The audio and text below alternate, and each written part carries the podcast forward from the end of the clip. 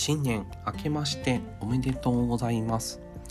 というわけでひろみんラジオ始めていきたいと思います。この番組はひろみんが日常の生活で感じたことや自分の身の丈に合った挑戦をしていることなどをご紹介をさせていただきながら進めていく内容になります。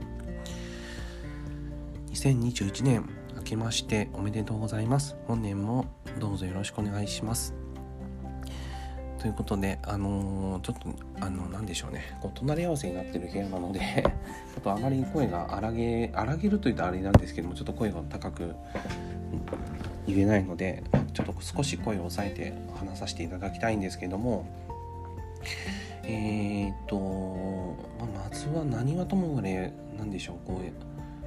2020年を迎えることに迎えることができたっていうことがまず感謝なのととはやっぱりこう医療従事者の方々のおかげでですね、えー、日頃の、あのー、こういった、うん、安全性も保たれているというところもあってもちろん自助努力もそうなんですけども、あのー、感謝をお伝えしたいなと思います。でえーと、その中でですねその中でといったらあのあれなんですけども、えーとテレビですね普段あまりちょっとねあの見る機会がないんですけどあの一応見させていただくとは見たんですけどえっ、とその何でしょうね駅伝久しぶりに見たんですね僕ねで見るとかなり感動したっていうところが1点なので、まあ、次のコーナーで少しあのその話題に触れてみたいと思います。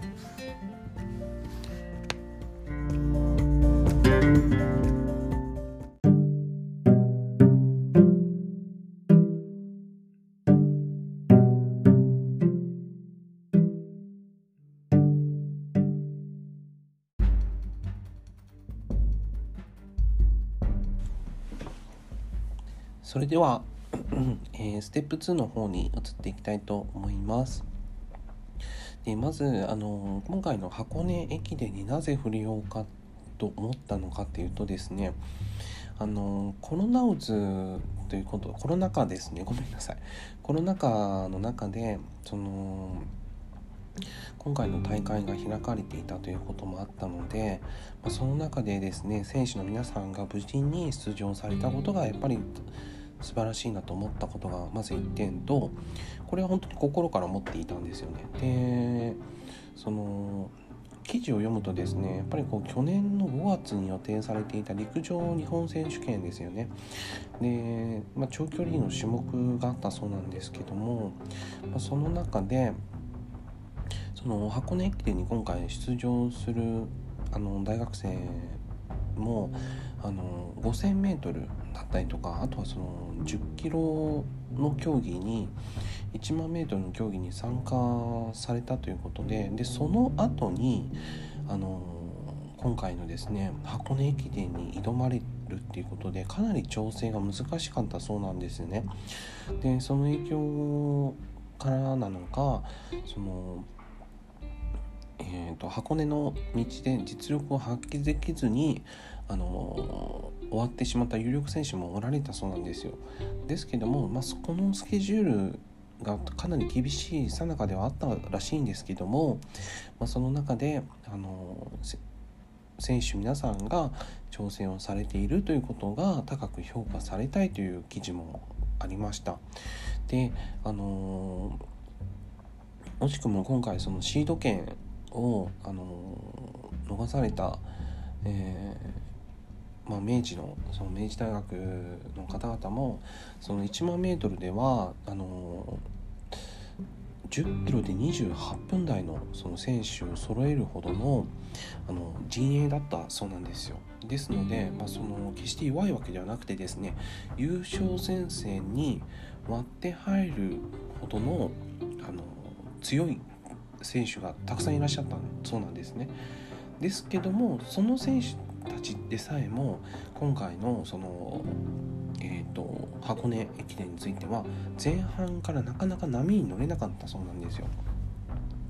でその流れを取り戻せなかったっていうこともおっしゃられていたそうなんですけどもだからあのトラックに対するそのタイムだけではですねなかなかその駅伝自体のこの高低差のあるあのコースというのはなかなかその難しいというふうに感じられたそうなんですよね。でやはりこう花の肉と言われているほどそのアップダウンがものすごく高いその坂道があったりとかですねあの箱根のその峠を通るのにはこの山を越えないといけないっていう道が第2区なんですけどもここで飛ばしすぎると残りその第2区のあの3キロ手前ぐらいからですもう思いっきりそのスロープになっているんですよ。斜めになっているのでバテてしまうんですよね。でここであの国際、えー、国学院ん？国学院じゃないです。ごめんなさいね。あいや合ってるか。ヴィンセント選手っていう方がいらっしゃったんですけどもこの方がもうダントツであの区間賞をダッシュされたんです。めちゃくちゃ速い方だったんですけど、まあ、その方も本当にこう海外のあの方だったんですけども、まあ、日本の方で日本の大学であの選手として登録をして出場されたんですけど本当に日本の方に対してあのお礼を申し上げたいということでで一番好きな言葉が「ありがとう」っていう言葉なんですということであの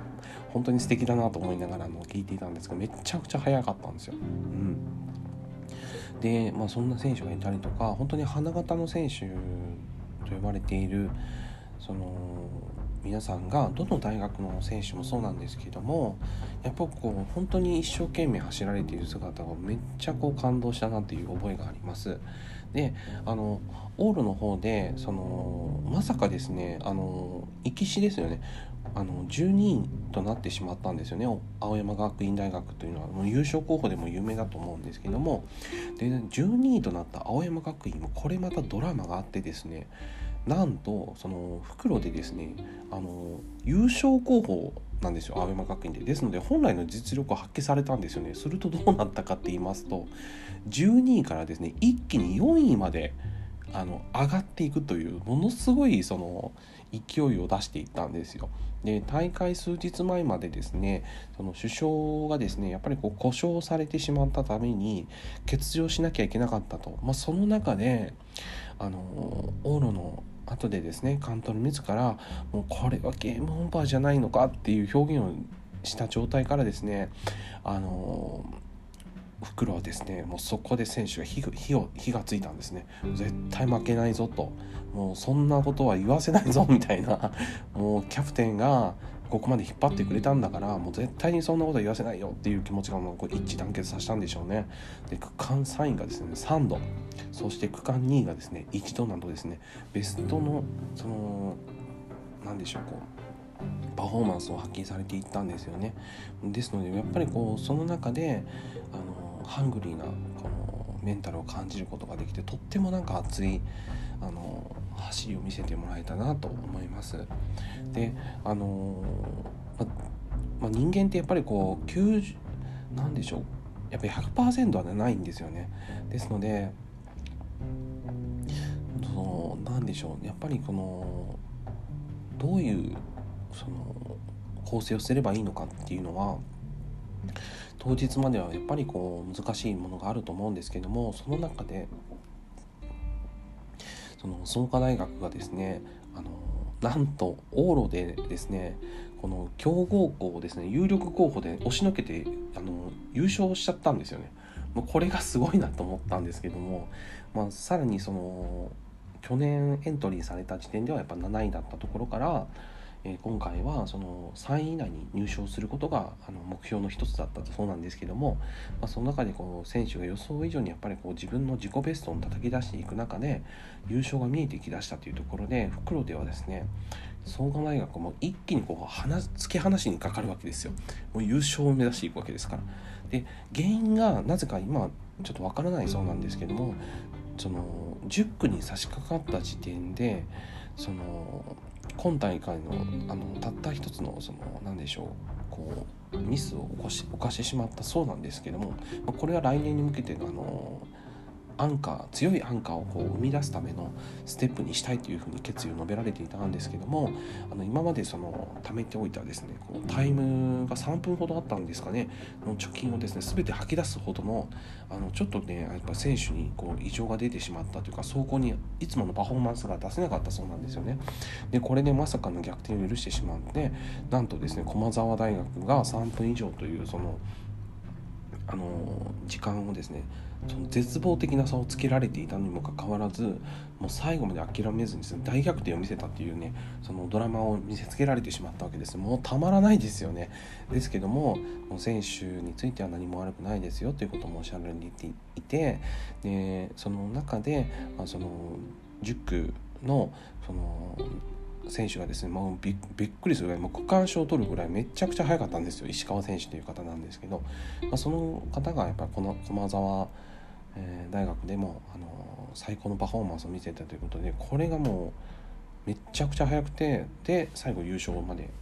あのダッシュされたっていうことで、まあ、本当にこの箱根駅伝ってこんなに熱いパフォーマンスをする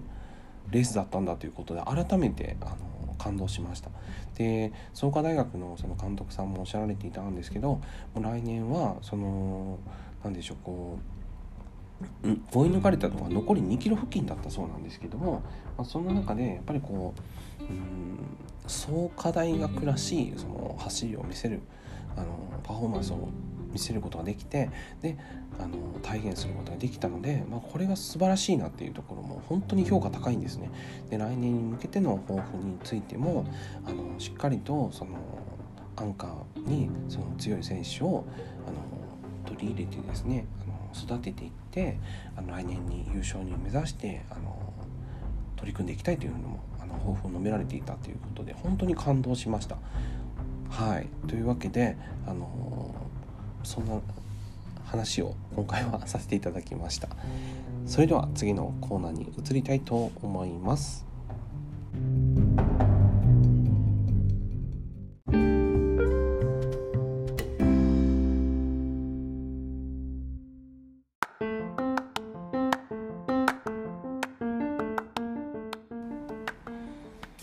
はい、それではご挨拶をさせていただきたいと思います。えーと、ひろみんの番組はですね、あのえーとまあ、今回はそのコメント等はあのいただければまたあのどしどし呼び上げていきたいなと思いますそして番組のあの企画とかもこれからも一緒にあのなってあの取り組んでいけたらいいなとも思っておりましたのでまたもしよろしかったらこんな企画どうでしょうとかですねご提案していただけると嬉しいです。一緒に、あ、のラジオを盛り上げていきたいと思います。で、えー、っとですね、早速ご挨拶とさせていただきたいと思います。ということで、あのまあ、箱根駅伝ともとっても熱いあのレースをですね今日は見ることができてでさらに言うとやっぱりこうめでたい迎春ですねあの春を迎えると書いて迎春なんですけどもあのまあ赤ワインを少したしなみながらですね、あのまあ、こんなことあんまりめったにないんですけどあのお祝い事ですので、あのちょっと含みながら放送させていただいております。本当にあのまあ、今年1年ですねいろいろちょっと考えながらですねあの楽しい企画とかもあの含みながらあの皆さんと一緒になってあの盛り上げていけたらなと思いますそれでは今年も